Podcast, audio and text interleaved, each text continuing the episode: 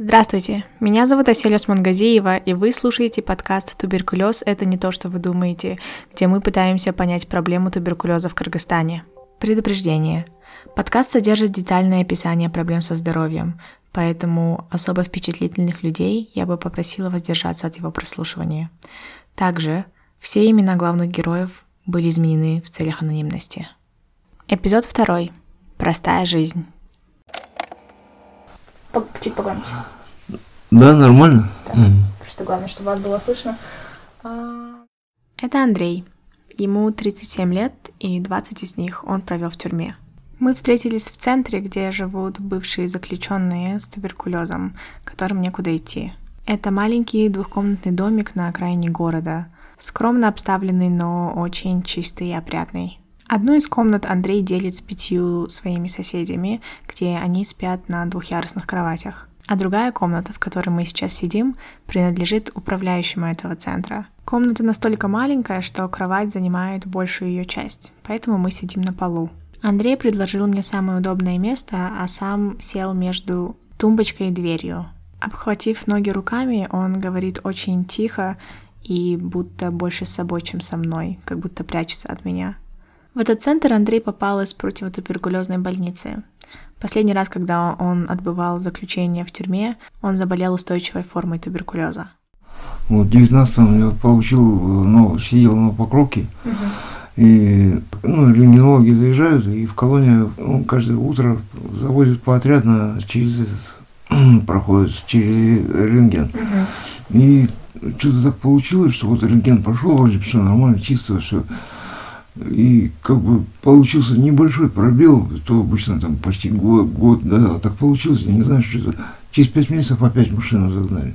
Выходит анализ, что якобы у меня вот обнаружили туберкулез на меня на этап Андрей один из многих заключенных, которые заразились туберкулезом в тюрьмах. Вы знали, что риск заболеть туберкулезом в тюрьме в 25 раз выше, чем обычно? После распада Советского Союза плохо проветриваемые и перенаселенные тюрьмы не были в приоритете у правительства. Это привело к эпидемии туберкулеза в тюрьмах. В 2001 году от туберкулеза умерло 800 заключенных. Конечно, с тех пор многое изменилось, и в 2018 смертей было всего лишь 16. Но что не изменилось, так это стигматизация этого заболевания. В Кыргызстане туберкулез до сих пор ассоциируется с уязвимыми группами населения, такими людьми, как Андрей, несмотря на то, что туберкулезом может заболеть любой человек. Я поговорила с Джакыповой Эльмирой, которая работает пульмонологом в противотуберкулезном диспансере в городе Бишкек. И она рассказала мне, как стигма влияет на коммуникацию между врачами и пациентами. Пациенты все еще боятся, что люди узнают о их? Да. М.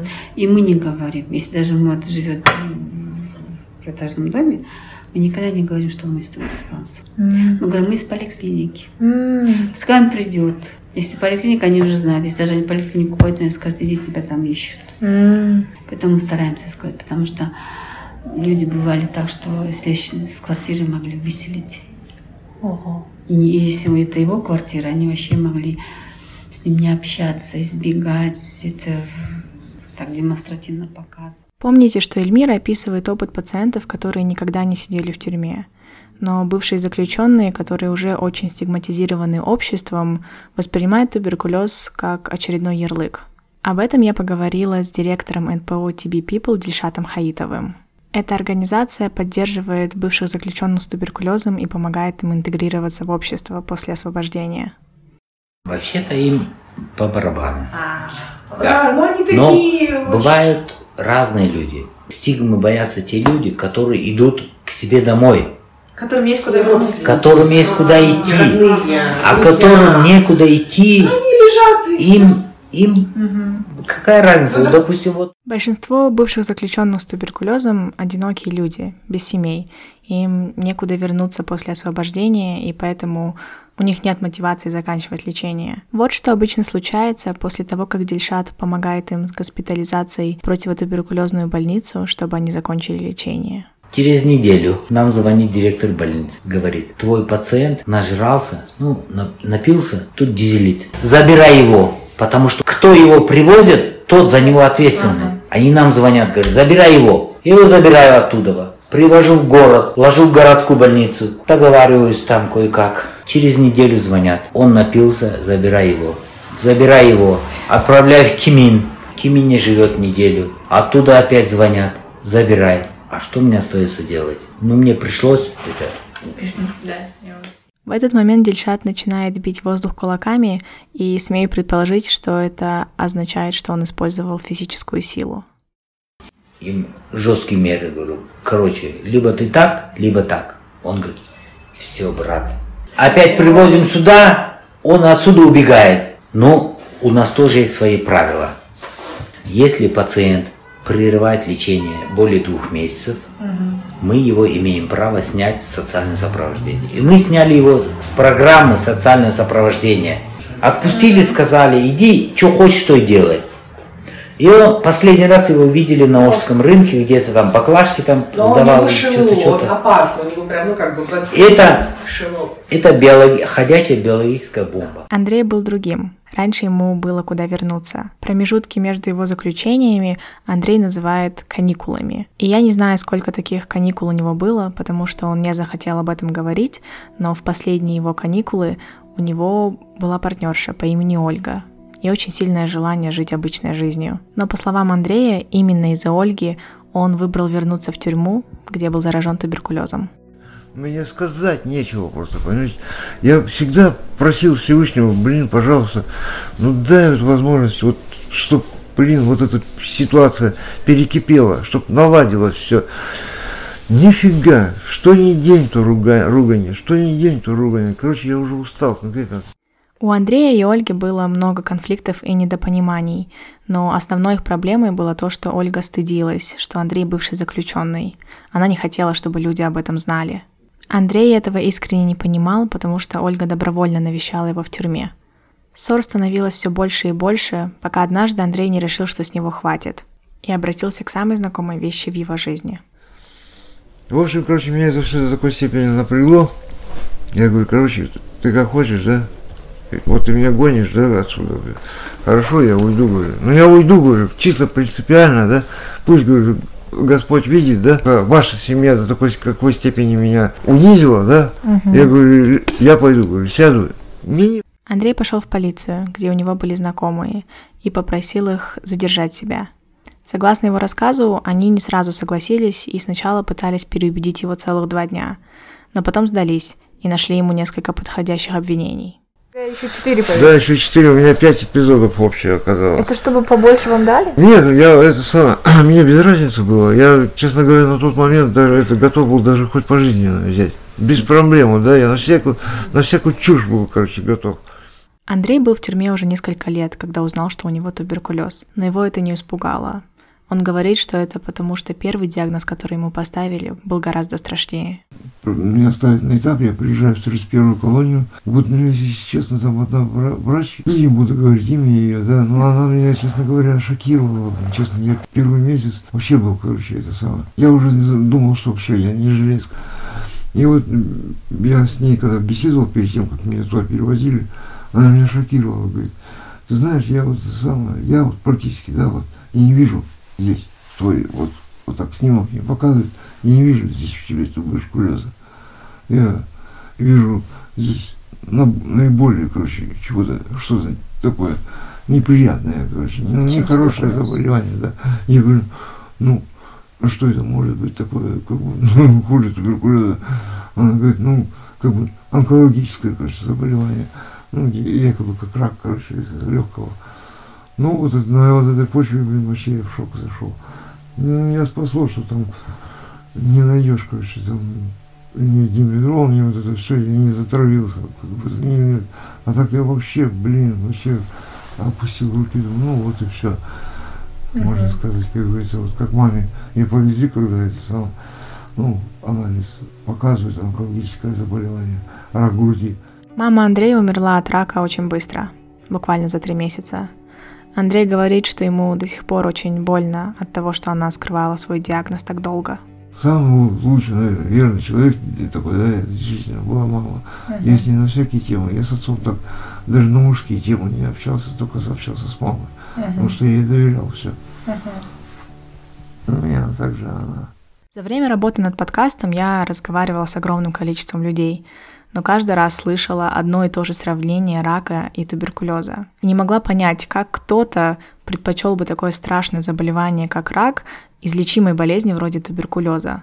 Джакипова Эльмира из противотуберкулезного диспансера помогла мне понять разницу в восприятии. Видите, вот изначально, видимо, туберкулез это плохое заболевание, как вы считаете, а онкология уважительное заболевание. Вот к этому выводу я пришла вот лет пять. Угу. Если человек заболел онкологией, почему-то ну, начинает жалеть, там, все. А когда туберкулез, ой, туберкулез, вот такой вот. Угу. Видимо, издавна у нас вот. Андрей был нацелен на выздоровление, но самое сложное ждало его впереди. Дело в том, что в 2007 году Андрею диагностировали ВИЧ и гепатит С. Также Андрей бывший наркоман, и сейчас он принимает метадон. Метадон – это синтетический наркотик, который используется в тюрьмах, чтобы помочь людям с ломкой. Иметь одновременно и туберкулез, и ВИЧ – это на самом деле очень распространенное явление, потому что туберкулез является лидирующей причиной смерти среди людей с ВИЧ. Связь здесь очень простая. ВИЧ значительно ослабляет иммунную систему человека, тогда как все, что нужно туберкулезу, чтобы начать развиваться, это слабый иммунитет. Вот это колени вообще, будто бы там утром встать с кровати не можешь, боли адские, суставы, пальцы, аж вот эти вот места, блин, аж вот так ничего взять не можешь.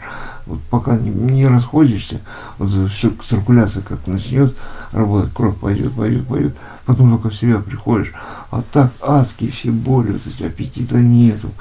Ну, в общем, честно, тяжелое переносить, перенести, если вот это вот состояние. Андрей описывает побочные эффекты от противотуберкулезных лекарств, и они очень серьезные. Лекарства от туберкулеза влияют на цвет лица, на центральную нервную систему и даже на характер человека. Одни из возможных побочных эффектов — это постоянное головокружение, рвота и даже суицидальные мысли. Меняется даже характер человека, человек может стать более раздражительным, вспыльчивым или начать писать стихи.